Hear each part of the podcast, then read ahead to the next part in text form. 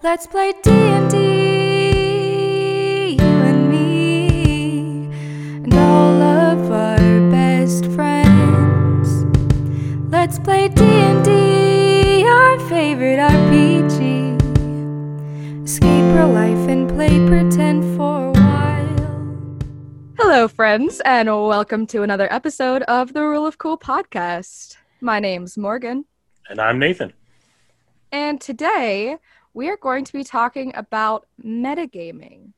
Um, once again, we put out a poll to our Discord server and let them choose what they wanted to talk about today. And overwhelmingly, they wanted us to talk about metagaming.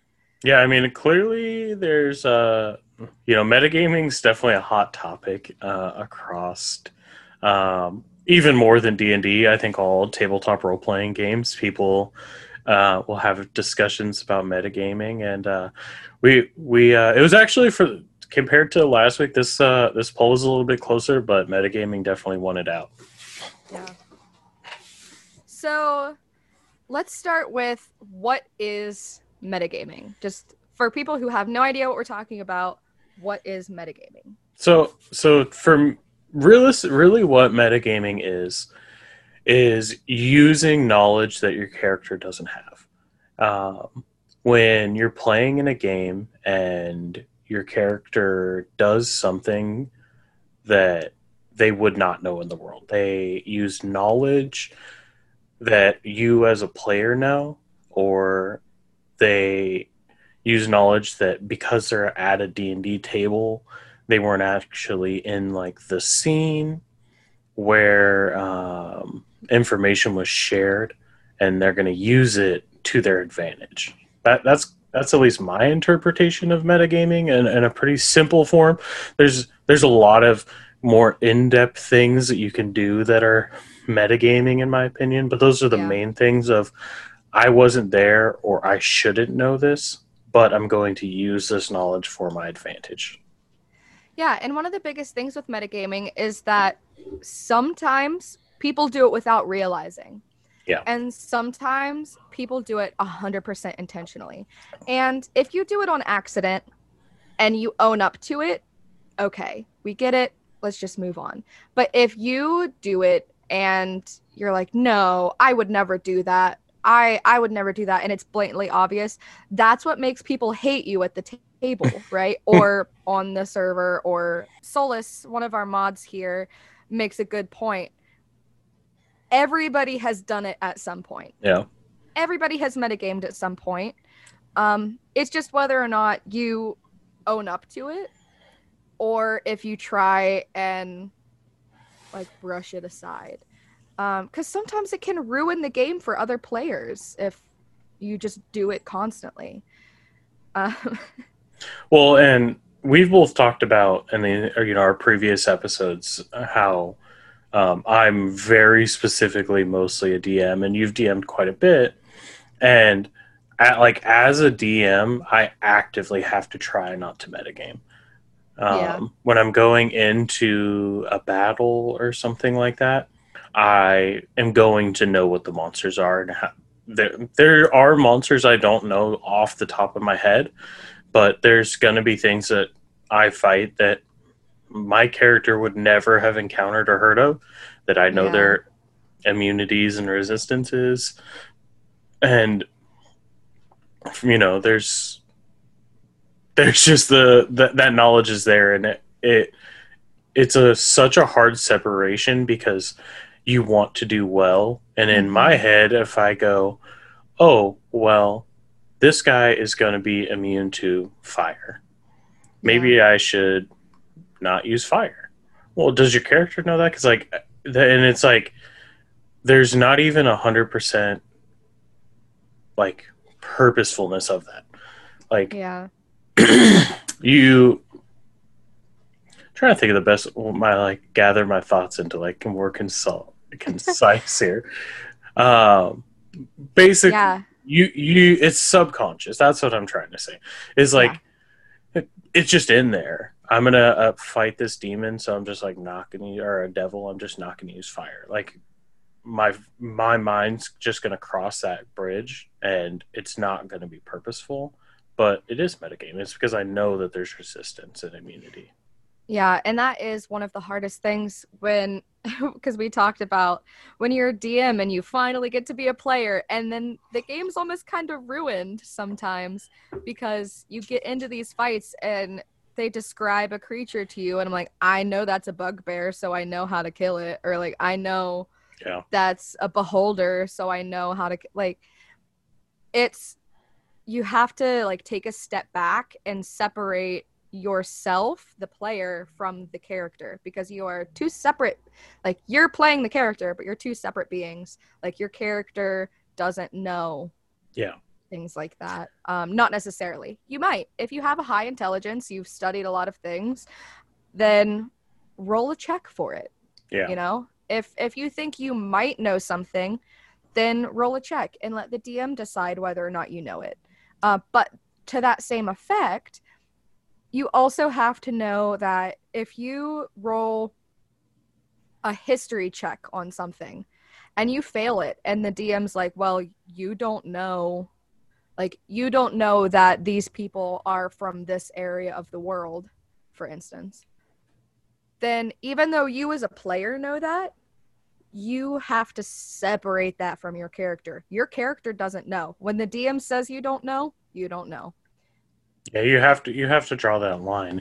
And for me, when it's a new D M especially, or a newer D M, especially if I'm going to be playing, there's they're going to throw things at you that you definitely know very well. And you're talking about low-level monsters and stuff like that, where, like, as a D M, like, I'm probably going to know their hit points. I'm probably going to know their A C, or at least pretty close to it. Um, things like that, and it's it's very hard to turn off, but yeah. it's all it's unfair in a way to, like, just know that information and use it for your advantage. Yeah. So, looking at our chat here, and it is blowing up. Everybody understands, um, but one thing that uh, one of our lovely mods, Solus, said. Being able to trust your fellow storytellers and your D M that can point it out in a non-judging way to just bring your attention to it. And I think that's important because yeah. if if you are metagaming and other people realize it, um, and if it's something that you don't realize, you're doing it subconsciously, then it's important to not be an asshole to whoever it is. You know, you gotta just be like, hey, I'm sorry, your character wouldn't know that, let it go, move on. Um so dealing with it from a D M standpoint, if someone is metagaming, you definitely have to speak up and yeah. say, hey, your character wouldn't know this thing. Um you can roll for it if you'd like, but as of right now, your character doesn't know it. And then that's up to the player to say, you're right, I don't know, so I'm not going to play that way anymore. Um, it's just straight up being like, hey, you asshole, you don't fucking know that thing. Why are you doing that? Like, that's that's not going to make anybody happy. Like, yeah. That's just going to make people upset. And for for me, the kind of big distinction here is... like, also the threat of the situation. Because yeah. if a character is trying to use their player knowledge to avoid P C death or something like that, even if even if it's metagamey a little bit, uh, I'll try to put it on the dice, right? Yeah. When, like, for example, if you were trying to avoid something from happening and you use some metagame knowledge, what I would probably do is have someone roll and like a knowledge check of some sort and see if they, they could know this knowledge. And let's say they rolled a one, right? They just flat out don't know it. I'll, I'll probably still give them like another check if it's, if it's a bad situation where it's like, okay, well, okay, go ahead and make me an insight check. And now It's not, you know, this information, but this is this has got a bad feeling to you. You you know that the situation is very like dangerous. You know that the situation, you know, could lead to very bad things. Yeah. Your character, like you you can't describe it. Your character feels just uneasy with the situation. There's there as a D M, you have to understand that players love their characters and they're not going to want them to die. So yeah. if you put if they're going to use metagaming knowledge to try to protect their characters in ways, whether it's what they should do or not, it's just gonna happen. Um, I know most people care pretty deeply about their characters. There's definitely people that, you know, don't care and they just let them, you know, run wild. But there's, in like a big campaign where there's very deep story and things like that, if they're putting themselves in a dangerous situation and it's seeming very bad for them, metagaming knowledge can definitely start to come into play of just self-protection. Yeah. Well, and again, looking at the chat, Laws makes a really good comment here. Um, one of the best D M question, would your character know that? And if so, how? Yeah. Um, that's a really easy way to approach it. You know, if someone does something, you just say, would your character know it? If your character does know it, how do they know it? And if you can answer those two questions, then you're clear, basically. Um, yeah. And Solas followed up with, good reasons and good roles make me as a D M either give it to them or at least hardcore consider it. Yeah. Um, And I think you can be lenient with some metagaming. Like yeah. you said, people care about their characters. Um, just have a good reason for it. If if you are doing something, you have to back it up with reason. I, I definitely agree that when it comes to kind of being lenient in certain situations, but there's other times that you just don't want to be lenient because someone's just just going in on it, right? Like they're just yeah. like, boom, I'm avoiding this, I'm doing this. Hey, everybody, we're about to fight this thing. You know, we need to do this, we need to do that because I know this information. Um, or uh, metagaming to me, I don't even personally care so much about metagaming, about knowledge, about creatures and things like that. Um, I know that like, for me, I try to change most of my monsters in some way. Uh, not in every situation. I definitely will use a bone stock monster, but at the same time, I like to add things in, make them more interesting, add yeah. certain uh, in-combat tactics and techniques and things like that to make them a little more interesting. The thing that I don't like, especially being a more role-playing and story-focused kind of D M, is character-to-character knowledge from being at the table, being metagamed. Yeah. That's a big one for me. There's a lot of ways that people metagame, but definitely I think, the, like you said, the most common is using things. So let me put this in a way that I can make sense of it. Uh, gather my thoughts together. So if you're in a session with four players, yeah, and someone has a private conversation, um, you you don't know what happened in that private conversation. No. Even if you're sitting at the table with the other people, you heard the whole thing, and you heard the whole thing, you don't know what was said. And if you then take that and later on use it in the campaign, you take that information and use it, you're using character information that doesn't belong to you. Yeah. And you can't do that. Well, realistically, to me, you're also betraying the trust of the player, the other players in the D M. And yeah. that's important. Like, trust at the table is critical. You need to be able to trust that your other players are going to be inclusive and making you feel comfortable with your storytelling, because when it comes down to it, at the end of the day, this it's all collaborative.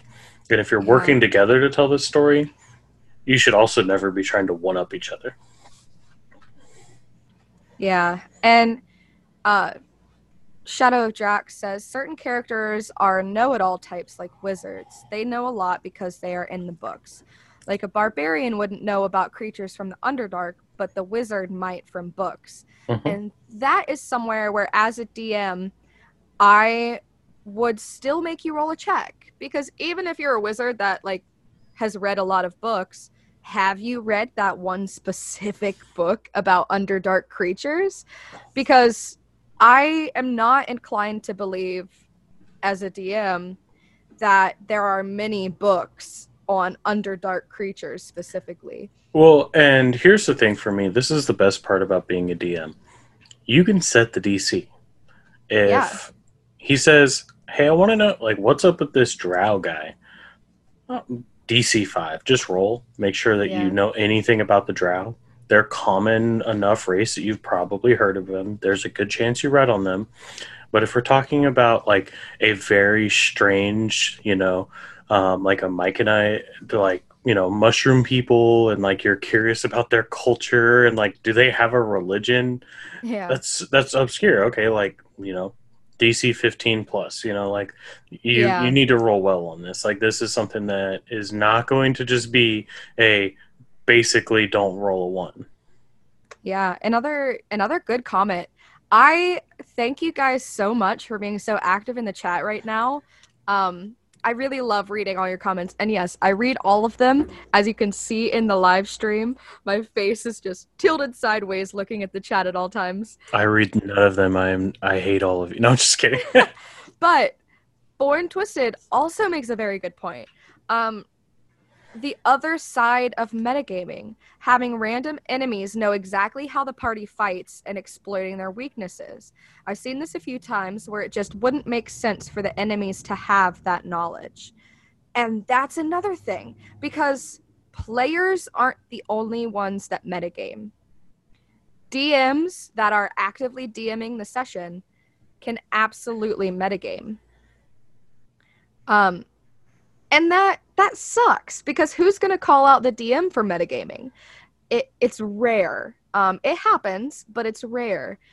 And just don't, don't be mean, you know? Now, there is situations, there are situations where the D M has an enemy that maybe has been studying the party. They've been tracking them, and they would know certain things about them.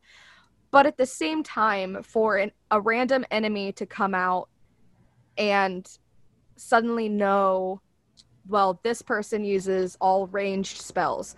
This person's go-to is shatter. I use that example because I'm calling myself out. I always use shatter. Um, things like that. That is not fun for the party. It's no. not fun. Well, and when there's... There is a thought process that uh, as a D M I go over of, if you have this skinny elven guy with a beard and a robe and a big old staff, he's holding a big tome or something, right? Mm-hmm. If a bad guy's not a goblin, you know, probably never seen anybody, if, if it's like, if it's somebody that has world knowledge, the guy's probably a wizard. And he's probably going to throw spells at you. I don't think that that's unreasonable, but at the same time, there's that, like, I almost feel like the, the like, opposite ends of the spectrum, right, are, like, barbarian and wizard. Both of them are pretty readable by the bad guys, but when you get to like the guys in the middle, maybe you've got like an eldritch knight or like a arcane trickster rogue, right? Like mm-hmm. just because the D M knows that like the bad guys might not be able to read those situations so well, they wouldn't know that the arcane trickster rogue likes to throw daggers from the back, right? They would yeah. it, it, there's and wouldn't know, hey, they might be a spellcaster too. There's, you know, there are the wizard and barbarian ends of the spectrum that are almost just like, I can see that you're a wizard, I can see that you're a big, strong fighter, but it's kind of that like middle spectrum that uh, is is unfair for the D M to just kind of figure out. Yeah. Um, Alyssa says, I started rolling wisdom checks for my monsters when they're random to see what they find as the biggest threat, or D fours to see who they go after. And I I like that. Um, wisdom checks for random monsters to see what they find as the biggest threat. I think that's a good way to keep yourself in check. Because when you're DMing, you instantly know who's going to be the biggest threat. You know yeah. who the tank is. You know who the person, you know what one's going to use sneak attack and yeah. get that extra damage. So using wisdom checks to see who they see as the biggest threat, that's a way to make it more balanced, a little more fair to the uh, players. Absolutely. It's, it's definitely difficult because you have to discern really how smart your, and I think the wisdom checks is a good idea, but you have to discern how smart your bad guy is. There's definitely an expectation that certain monsters and certain races of creatures and things like that are going to be less intelligent or more intelligent, mm-hmm. but like, why not have this like super smart bugbear who hangs out in a cave and sends all his goblins to do his bidding, but he's always telling the goblins to steal him books from the local towns because he's like super into his research and he's super smart. Maybe he's a spellcaster and he's researches adventuring parties and how to destroy them. You can do fun things like that. It just can't be every guy. It's just it's just a little unfair at that point. Another great comment from Shadow of Drax. Um, I do blind rolls from time to time if a bad guy is watching. The bad guys have to roll stealth as well, and if the passive perception of a player can see it, then I'll tell them. It creates a better gaming experience, in my opinion. D Ms should roll for things too, not just say, this guy was in the shadows the whole game and you just never saw him because... Oh, absolutely. I roll stealth checks for everything. I, if, if something's sneaky, it... It one hundred percent I, I roll stealth checks because it can be beat. Yeah. The the thing to really, you know, as far as it goes for metagaming on the D M side, a D M is not your opponent. Yeah. This is not what D and D is. If you play D and D that way, I'm sorry. It's, that sucks. Because it is, and, and you know, this goes back to even like our first episode, we talked about D and D being collaborative storytelling. This is you and your friends getting together to tell an interesting story. It's not four or five of your friends trying to beat the D M and he has extra tools to try to beat you. That uh, there are, there are things that, you know, maybe work that way. If you want to play like a war game, you can really just be like one v one-ing or something and like be yeah. against each other. But I if if you play with a D M who's entire outlook is I want to beat you and like make you feel bad about it, like that sucks. Yeah. Some other things that we haven't quite touched on yet, some other ways that people metagame. Um, if you are under a condition, so let's say for example you're under the fear condition. Um, the properties of the fear condition is that you are afraid of whatever being cast fear on you or incited fear on you. Um, you're not going to be able to turn around and attack it without making some sort of wisdom save. Um, and that goes with a lot of things. Any condition. I just used fear because my one of my characters uses fear too, so I know that one quite a bit. It's on. It's um, on. It, it's on my mind. Uh, I know I like fear. Sorry. Um, you guys are getting an insight into how I play and what my characters are like. They're all the same. Um, not really. But if you are under a condition without making a check, you can by no means break that condition. Um, and you have to follow the rules of that condition. Yeah. If you don't, that's metagaming. If you're supposed to be afraid of a creature and you fail your check, so you have to make a wisdom save, you fail your wisdom save, you can't just turn around and stare them dead in the face. Like, yeah. That's not how fear works. Um, yeah. Yeah, and, and and realistically, the D M is the referee of a game. If you've got players doing this, the D M needs to say something, try to say, try to lead it away from that direction. You don't need to be in the middle of a session just straight up calling someone out and being like, you're fucking metagaming and this yeah. is unacceptable. It just, you know, there doesn't need to be this like a big attack in the middle of it. But as a D M, you kind of have that responsibility of, well, no, it actually doesn't work that way. Let's go ahead and lead it this way. Yeah.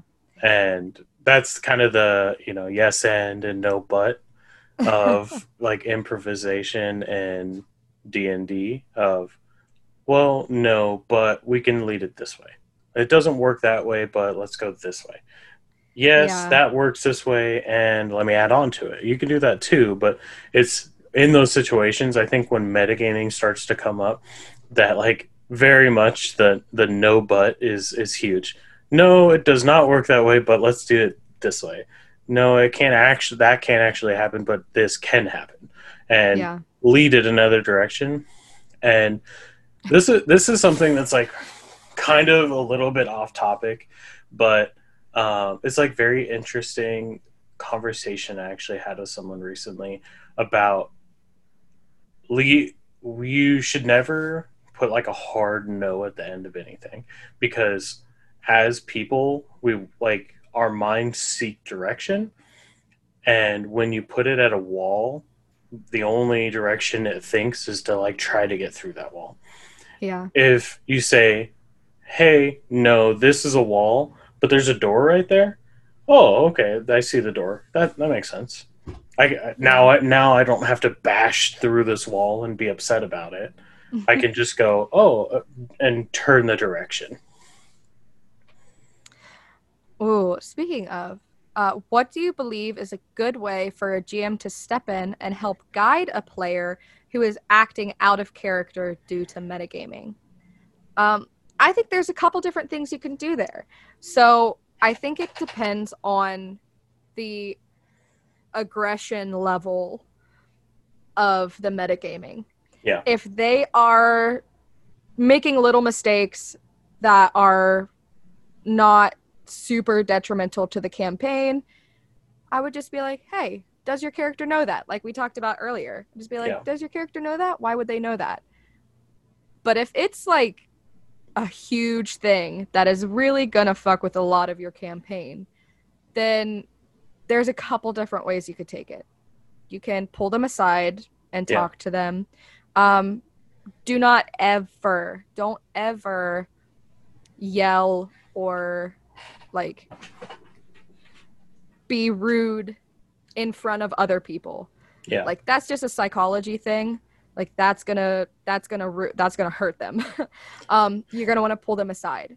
Now the other thing you can do is if you're in the middle of the campaign and they're doing things and they're being kind of aggressive, you're the D M. So come up with ways to block whatever they're doing. Yeah. You know, if they're trying to use their information to get a hold of somebody, you can't get a hold of them. Like, roll it. Your D C is twenty-five to do that thing that you want to do. Like, you... If they're being super aggressive and you have yeah. to curb it in the moment, then you're, if you're the D M, the G M, make that check super difficult. Um, make it almost impossible for them to do the thing. Yeah. Um, and that that kind of comes to like putting things on the dice. And I think that there are certain things that are acceptable for that. But for me, at, at a certain point, you you can still roll that, and there has to be that, like, there, this, I feel like this is pretty rare, but if, if it gets to a certain point, I don't think it's, like, crazy to say, like, you know, to your entire table, hey, guys, you would you mind if we just take a break and just pull that person aside separately? If you yeah. need to, like, take a break, say you're on video, like, you know, when we play our games online, and you just need to pull them into, like, a private chat. Or if you're at the table and you're like, hey, man, can we just, like, step outside for a minute and, like, have a quick conversation and say, hey, this this is, like, unacceptable. I don't want this to become something at the table where I'm having to just tell you no and ruin your fun. What's, and then at the same time, are they metagaming to be shitty, or is it, and ask them that, just like, hey, is like, is there a reason you're trying to make this work this way? Because maybe they have something really cool in their mind that they're trying to bring to that story, and metagaming's somehow the way that they think that they can do it. And talking to them about that, they can kind of talk to you about, this is why I'm trying to do this, this is what I'm trying to get out of this. And then as the D M, you can say, hey, well, I understand what you're trying to do here, but that's just not the best way to go about it. Why don't we go about it like this? Why don't we, you know, why don't we do yeah. this and this? And we can still get the outcome that you're looking for. And if they're just being, like, shitty about it, if they're like, oh, I just, you know, I don't want to lose to the monster, like, just tell them to, like, shut up and deal with it. Or, like, or just go back and be like, cool, all these monster chats are changed. Uh, they have immunity to everything. Right. Just, like, like cha if they're, like, you know, making these, and, and you're the D M, do what it, like, you could do whatever you want. This is some, like, weird thing that, you know, say it has, like, fire resistance, and the person's trying to use that to their advantage purposefully and is yelling at everyone not to use fire, you know, not to use fire stuff. Well, now it's immune to cold damage instead of fire, right? Yeah, right. And that's, that goes back to, if you're the D M, you can just change things. If you can tell that they're being, they're metagaming to be shitty, then yeah. use it against them, you and know? If you're at the table with them, throw, throw your Mountain Dew at them, or uh, fight them in I R L. No, I'm just kidding. Never do that. Please, throw please, hands. please, everyone, no one catch hands at my table. I will be very upset. Especially because I play with, like, family and friends mostly in real life, so right. that's when th when those fights happen. Those those are uh, long lasting. Uh, here's a timely reference. Go in Among Us. Be yeah. the imposter. Murder them in the game. Yeah. Um, just, just if you have that conversation, you step outside and you have a conversation with someone, they're just being shitty, sit them back down at the table and wait till you're, like, in a role-playing encounter, and then just say, um, hey, can you make me some constitution saving throws? And make them make those saves, and then just say, all right, well, you just felt a dagger slide into your spine. Uh, you can feel the poison pulsing through your body. Yeah, well, there's a, there's an assassin that doesn't like you, and he just snuck up on you. Yeah. Now leave. Well, um, and Solis says, not all encounters have to be combat either. And that's a good point.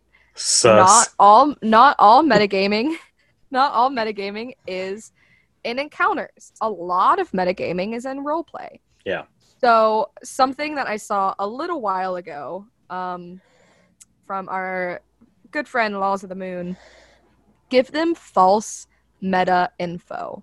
Tell them something that isn't true and have it bite them in the back afterwards. Mm-hmm. So if you have somebody who is consistently metagaming, you can't get them to stop, but you don't necessarily want to kick them from your game, right? It's a, it's a good friend of yours, and outside of the game, they're a great person, but in the game, they're metagaming like crazy. Feed them false information. They ask you about the campaign, what's going to happen. Oh, you're going to meet... this person. You're going to meet an archmage. Well, no, they're not meeting an archmage. They're actually meeting some, like, assassin. So they yeah. prepare for spells, not for melee. yeah. um, or something like that.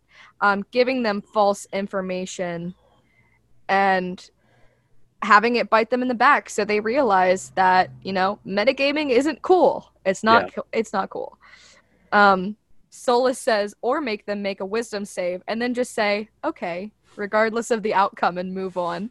God, I've done that so many times. It's very, it's it's more challenging over the internet, but when I when I play in real life, I, I roll dice all the time to freak people out. I'm just like, I'm just like. I am also, I'm also a shady D M. Like, I, I haven't gotten to D M much lately, but I used to play consistently with some of my other friends. Do you know what's real sketchy when you're playing at the table? What? Is when you stand up and you roll a dice over the screen, let them see the result, pick, go, hmm, pick it back up and put it behind your screen again, and then move on. Yes. That's, that's some shady shit. And it's so I... funny watching. Just, just like they're, they're conversating, like you're not even involved, and you just suddenly, I reach over my screen, I drop a die, look at it and go, huh. Grab it and bring it back, and they're like, "What was that? Tell yes. me now." Yes, I I love being shady. I also love like I love doing that and having nothing come out of it just to freak them out. Yeah. But I also love having an actual reason for it. Um, yeah, it's funny. It's fun. I definitely most of the time when I'm rolling things behind the screen, because like when. Especially when I'm just kind of sitting back, I will be rolling things behind the screen. Like I said, if I if someone's like trying to pay attention to them, I'm rolling stealth and perception checks for them, mm-hmm. because I would make the player student. It's not fair that my bad guys just get to.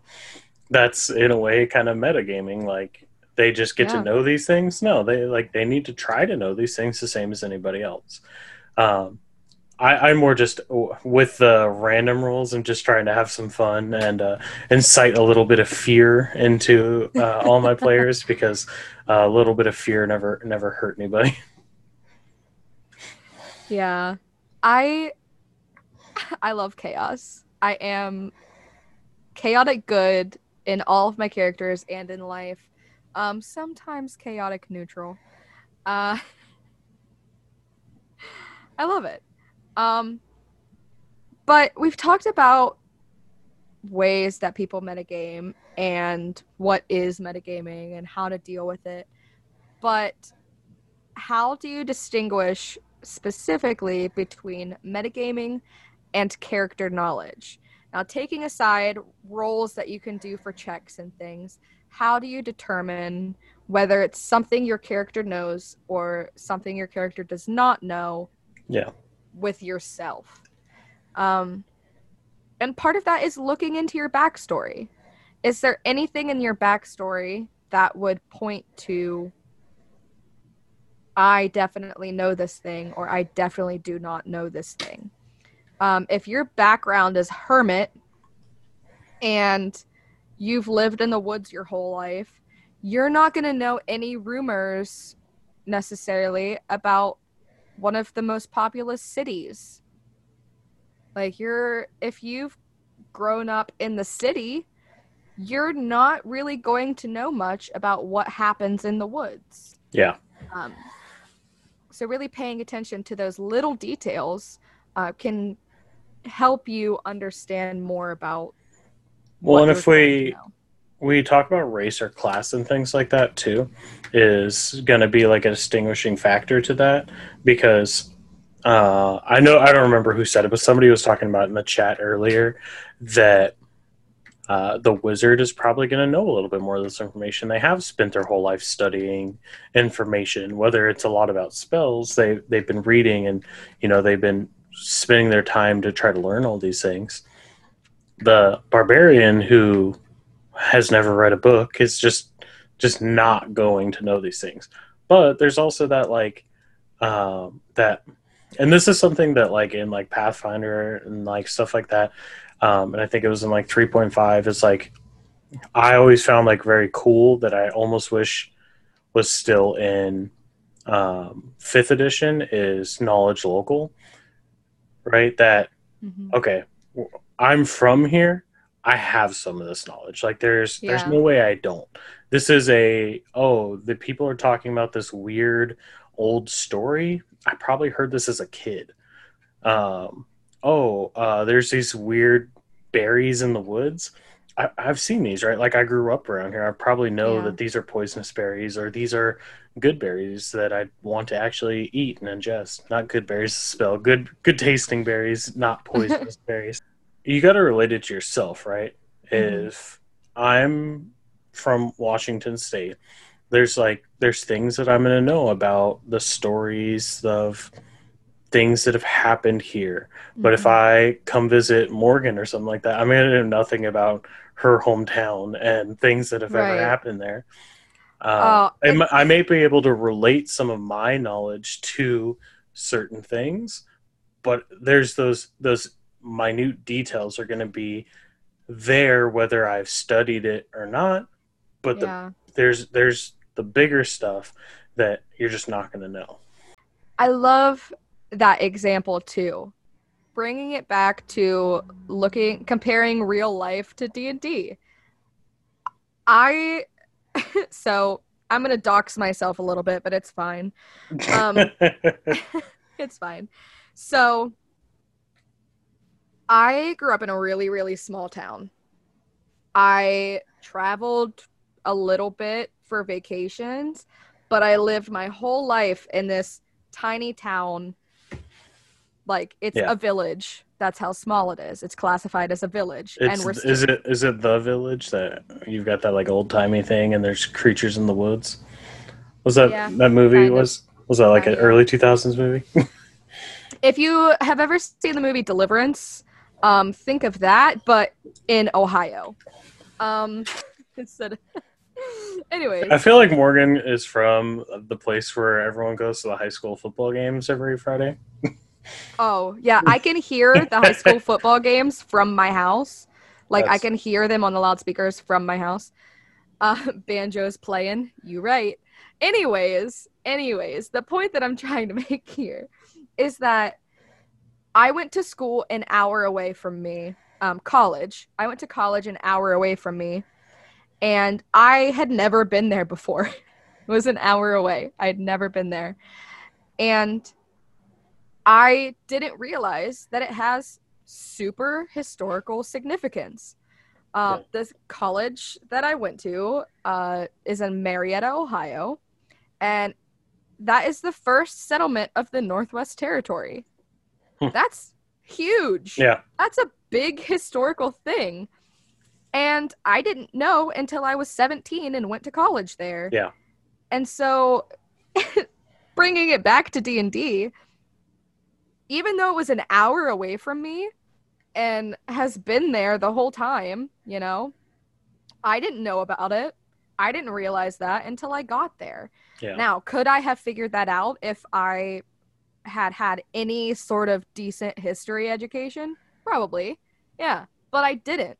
Um, yeah. Because I'm a bard and I don't care about history. No, that's not true. um, oh, God. But, but. Big, big yikes. Big yikes. Um, that, that's not true. Hills have eyes, man. Yeah, it's, mm-hmm. Um, but the same goes for your character. Even if you are from a city that is bordered by woods, if you never go to the woods, you don't know. Yeah. You just don't. Um, so that's the point I tried to make. It was long and drawn out, but we got there eventually. We crossed that bridge at a certain point.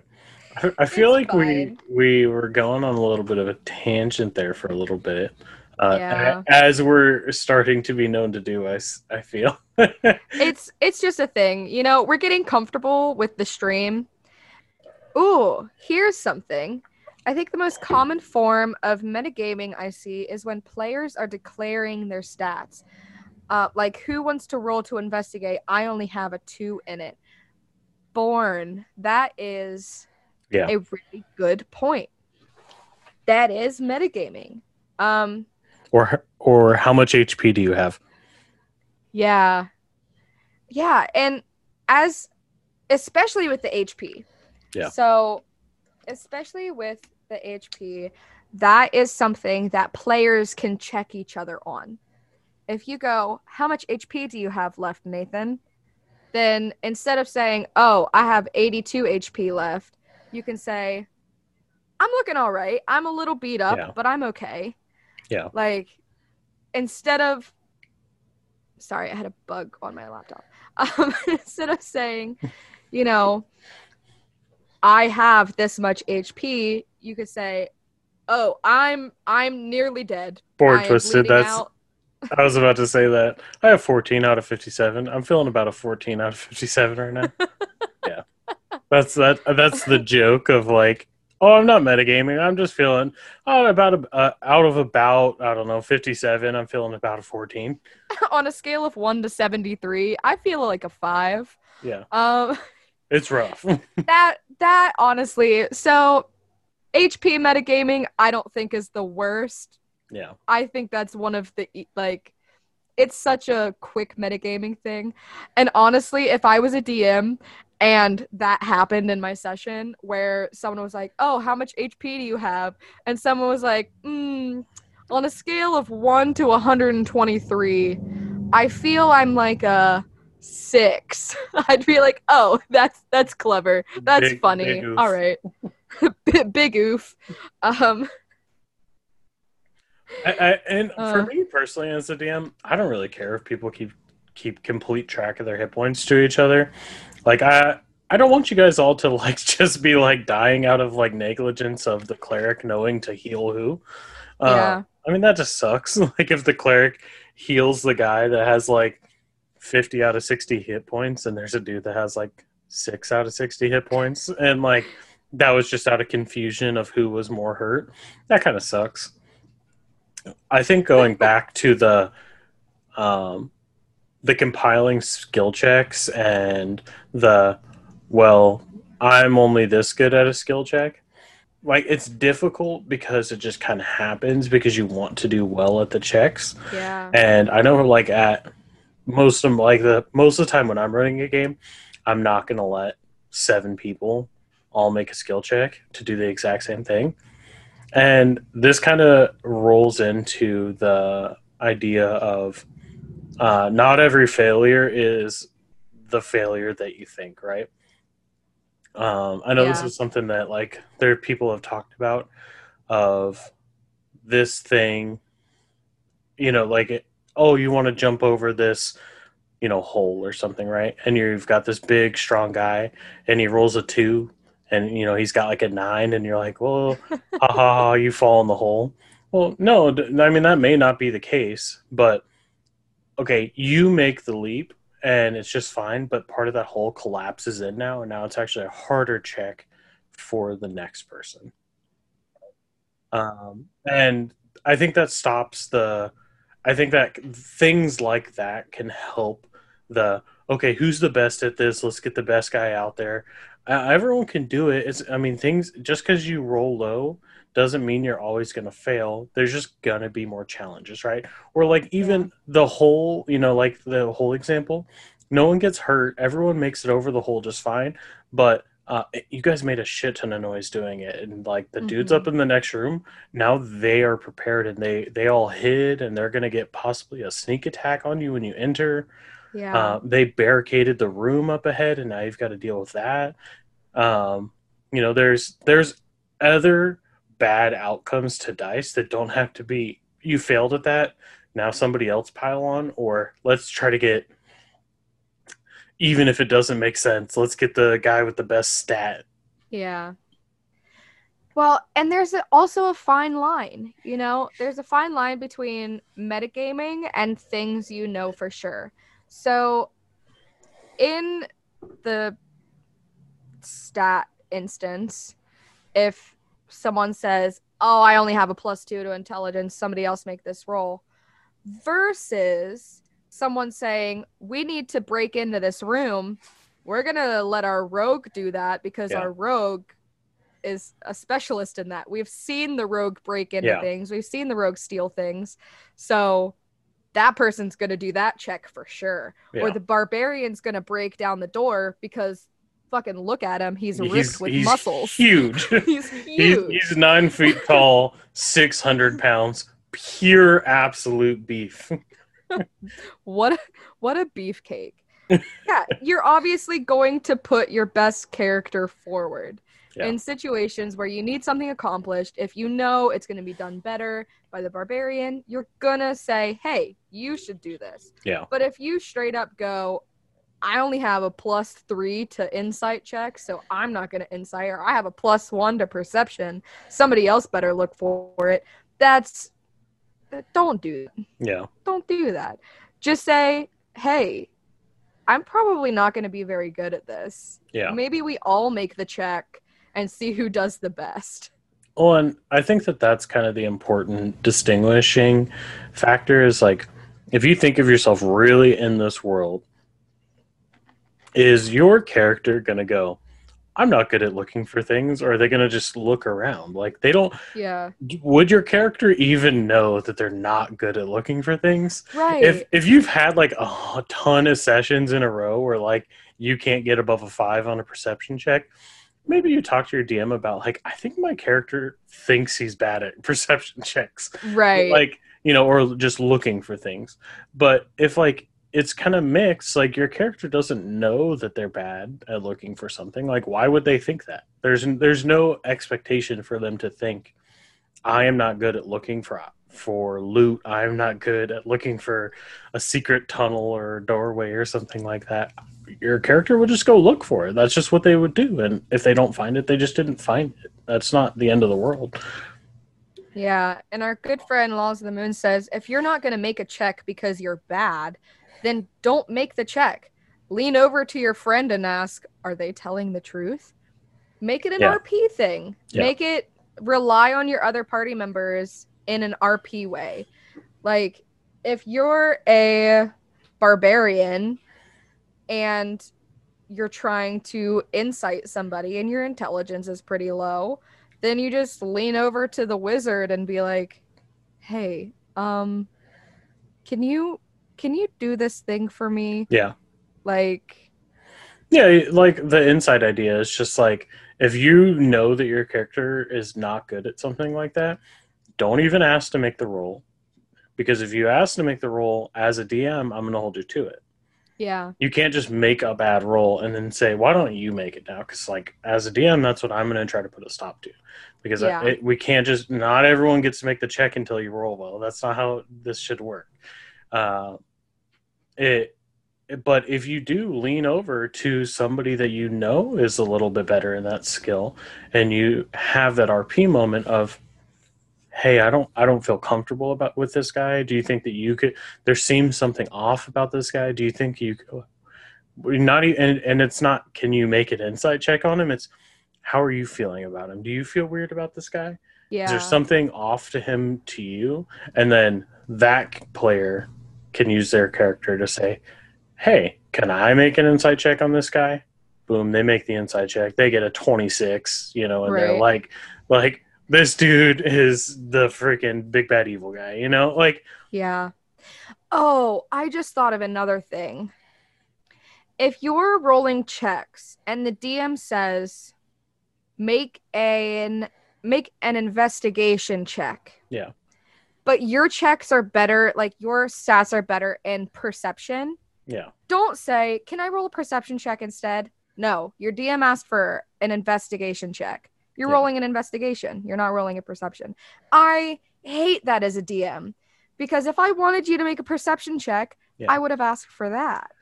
I'm um, a little bit more lenient in that if there's justification, right?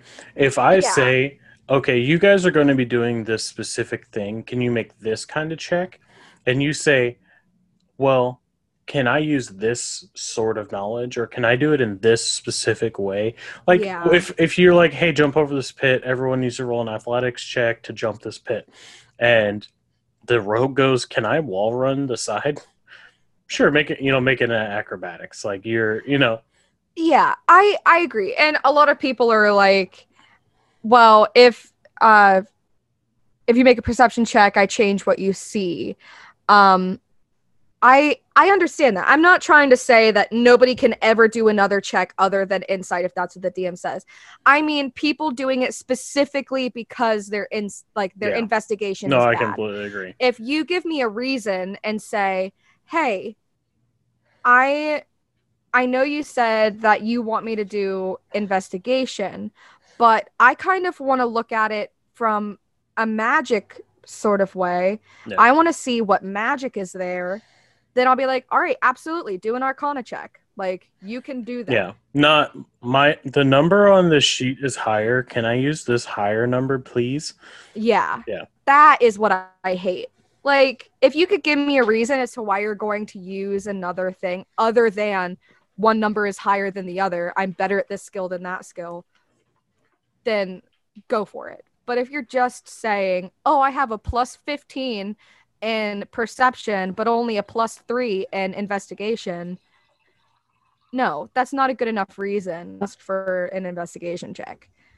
So there's a lot of different ways that you can metagame when you're a player and a D M. Yeah. Like, you have to just acknowledge the fact that it happens and acknowledge the fact that other people are going to call you out on it. Yeah. And if you're one of the people that calls someone out on it, don't be a dick. No. Unless they're a dick, then find a way to kill their character. But throw, throw your Cheetos across at them. Throw your Cheetos at them. Dump your Mountain Dew on them. Um, if you're online, you know, I don't know what to tell you. Um, don't, have a gift battle between yeah, each other. Gift battle. No cyberbullying. That's mean. Don't cyberbully your friends. It, it's metagaming is one of those things that I, I don't think that either of us are even really like above. I don't think that we've, we're trying to say that in any means here. No, it's it's super hard to not metagame. It just is. There's is not something that's just easily just oh I'm going to turn this off and I'm just not going to do it. I, it'd be cool if that you could just say I'm so in my character that I like my character sheet doesn't even really exist, but. You're going to think about numbers. And, and like I talked yeah. about earlier, you're going to think about the aspect of having that self-preservation, especially in a dangerous encounter. And if, if your D M is trying to build dangerous encounters and really challenge you guys in, in certain ways, and I think like Laws of the Moon had said in the chat earlier, uh, like not every encounter is there to win. Like yeah. it's not... There there are going to be times, and like I think this is kind of one of the faults of D and D sometimes, of you always feel like you want to win, but you don't, it doesn't always happen. So you have to kind of bring yourself back from that and know that, mm-hmm.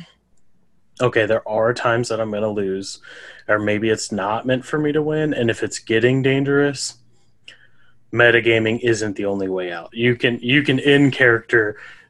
come up with a solution other than basically let's try to cheat this situation. Let's try to let's. But as a D M, uh, I would say also as a D M, try not to set that situation up. Right. Yeah. Like try to make sure that you're make sure your players don't feel the need to metagame to save their characters. Um, I, I mean, yeah. I guess unless that's what you're going for, but I don't know if that sounds great to me. There's some obvious ways of metagaming, and there's some not obvious ways of metagaming. You just have to think about it. Just think about it. You know, take yourself out of the situation and really go, is this something I know? Yeah. Um, is this something my character knows, to be more specific? Well, and, and just ask your D M, right? Like, just you have that knowledge. You're sitting at a table playing a game with someone or through the internet. Just just say, hey, would I know this? Like, I know this, but would my character know this? Is is it okay if I do this thing? Um, and your D M's going to be able to say, make the roll. Just roll roll a dice and see if we know this. Uh, or just say yes. Like, if he's if your D M, he or she, sorry, is going to say, like, yeah, you're, you're from this area. Why would you not know that?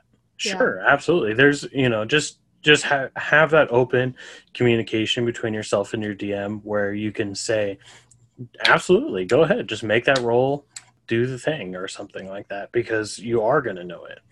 Or they're going to say no, and you got to move on. And that's kind of cool in a way. Part of, I think, some of the fun of D and D is that it is kind of a challenge in ways, right? Like yeah. it's, you know, critical thinking and things like that, where if something's not going to work out, uh, it's not always A to B. Sometimes it's A to B to C to D to E just to come back. Like it's, let's go around, let's figure this other way. And like, maybe that's even more fun. Maybe A to B is boring and it takes ten minutes, but yeah. having all these like side things you have to do and like worry about not doing this, or maybe, oh, if I go this way, I can, we're going to have to sneak, but we can get past mm-hmm. this guy. Maybe we can go collect this item and then get around and do this, the thing that we're here for. Um, I mean, it's going to lead to more fun moments. And uh, I mean, overall, probably a, a more fun game. I think metagaming overall, stop doing it if you can. I think that that's it. really, really, that's like the main thing. And don't use spells as an excuse to metagame. Uh, hey, hey Morgan, can uh, can you feel that right now? There's there's some kind of there's this like energy around us. Yeah. Um. Yeah. It it, it feels like some sort of spell, but I don't know what it is. Hmm. I think I think the only way to fix that would be to uh, maybe uh, cast uh, Detect Magic. Ooh, Detect Magic. That must be Expeditious Retreat. All right, guys, we're jumping into our, our new segment this week. On we're calling it Detect Magic. Hopefully, that wasn't too too corny. Uh, oh, it absolutely was, but I loved every second of it. um, all right, let's get into it. Expeditious Retreat. It's a first level transmutation.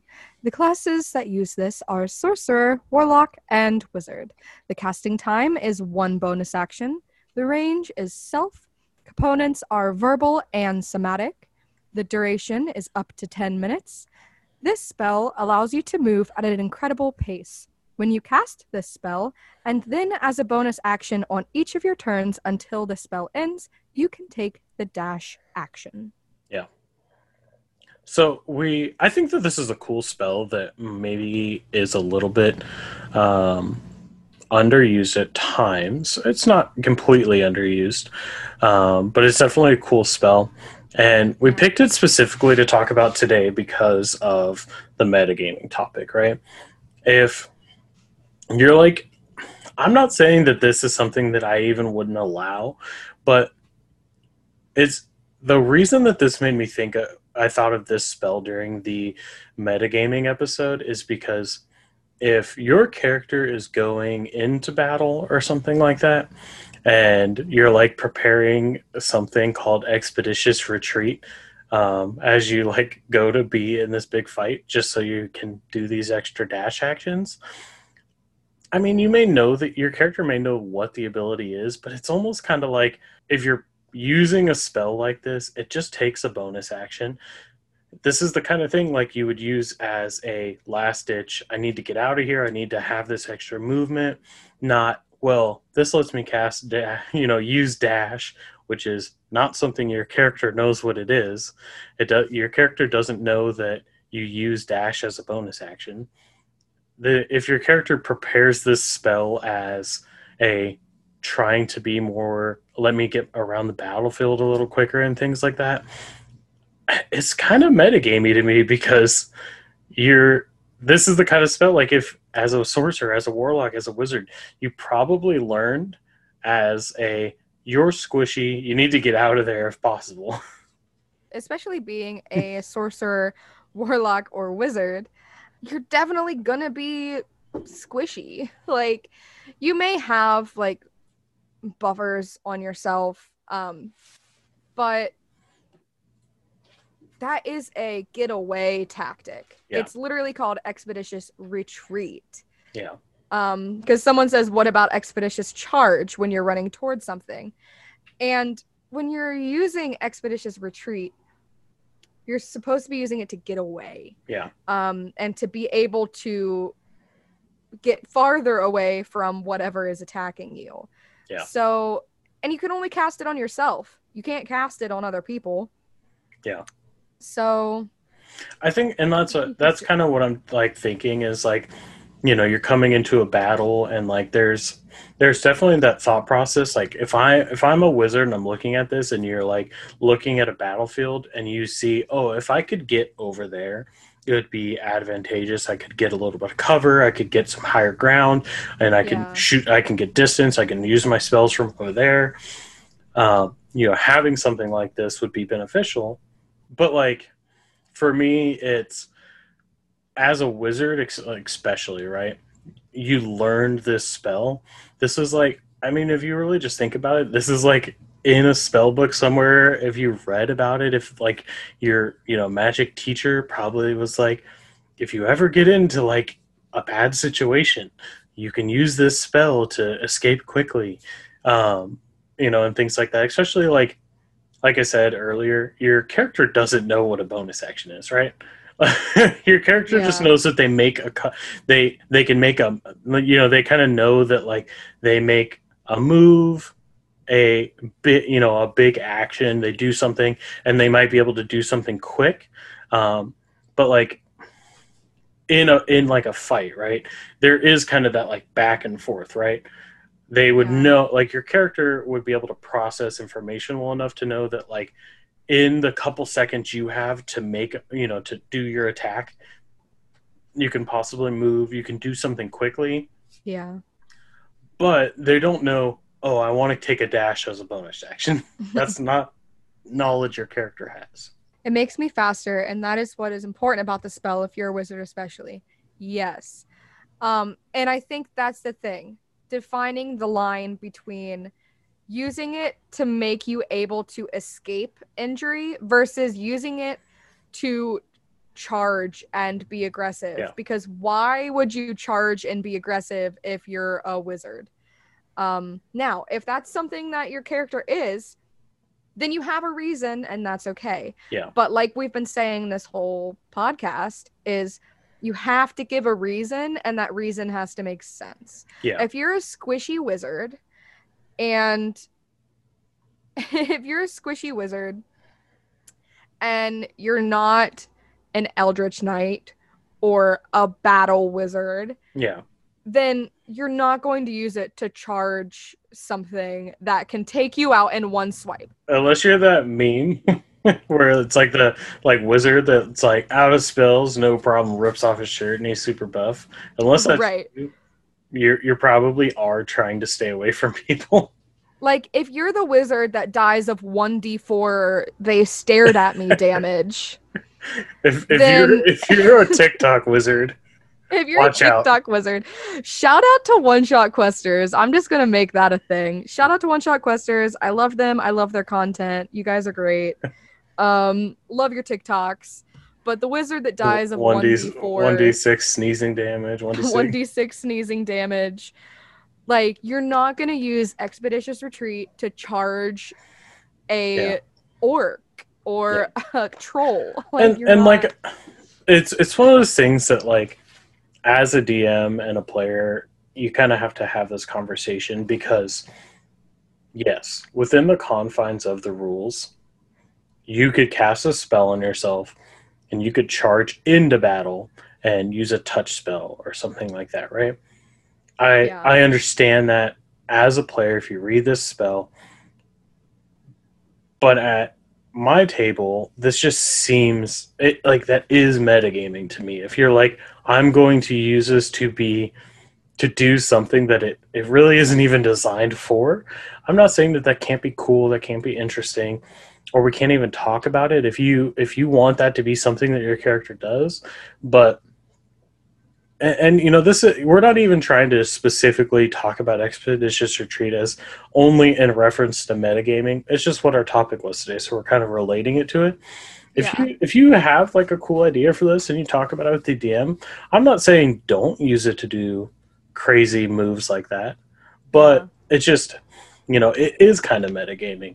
You know, it, it really, it is when, if your character learned a spell called Expeditious Retreat, and it means that, and as a, you know, quickly they can jump out of the way and they can move to defend themselves realistically is probably how they learn the spell.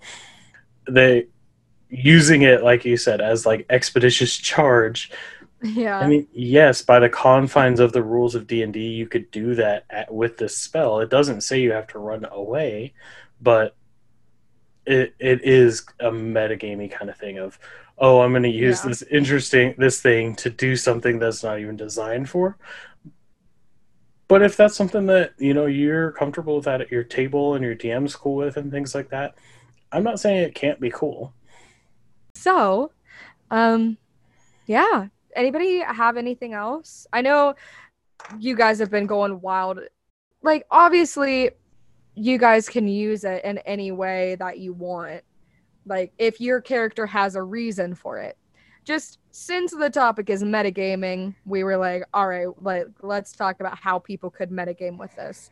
But I think, I think that's it. Yeah. I think that's it for today. Thanks so much for listening, guys. We're uh, we're gonna end it out here. Um, you know, we had a good time talking about uh, a couple of uh, interesting points about metagaming and uh, you know, learning a little bit about kind of a, a more interesting spell.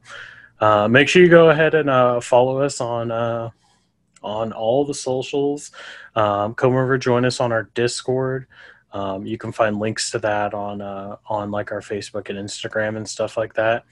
Um, and uh, follow us on Twitch every uh, Saturday, um, time varying. Uh, we're a little bit, but every Saturday we're, we we stream our podcast and uh, where we get to talk to the chat and, you know, kind of have a lot more shenanigans than actually end up making it into the podcast.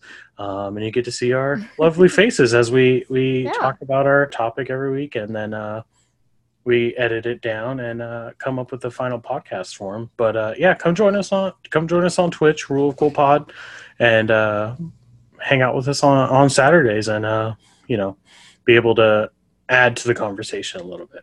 Yeah, and the official podcast releases every Friday morning at six a.m. Eastern Standard Time. So if you can't make it to the Twitch stream, if you are too busy whenever we're streaming live, then look for it Friday mornings, six a.m. yeah. on just about every single platform right now. Yeah, I think we're about um, on everything now. And uh, if you guys are on like Apple, uh, you know, make sure to uh, give us a rating and a review on iTunes. That that definitely helps out the podcast. And uh, you know, make sure to to let us know what you guys are thinking of everything so far. This is episode three, so we're still kind of getting uh, getting our feet under ourselves, but um, we're hoping that we're hoping it's going well for everybody. Yeah, we're very excited, and we want your feedback. Let us know how we're doing so we can improve. Since we're only on episode three, I mean, theoretically, we can only go up from here. So if you give us your feedback, yeah, theoretically, you give us your feedback. Let us know what you want to hear and what you think about it. And again, help come, us get better. Come hang out in our Discord, because uh, we also vote every week for uh, the topic that we're going to talk about that week. So make sure that uh, you, you join us over there if you want to have an input on uh, what we're talking about that week. Until next time, this has been another episode of the Rule of Cool Podcast. Thanks for stopping by. Bye, everybody. Bye. Let's play D and D.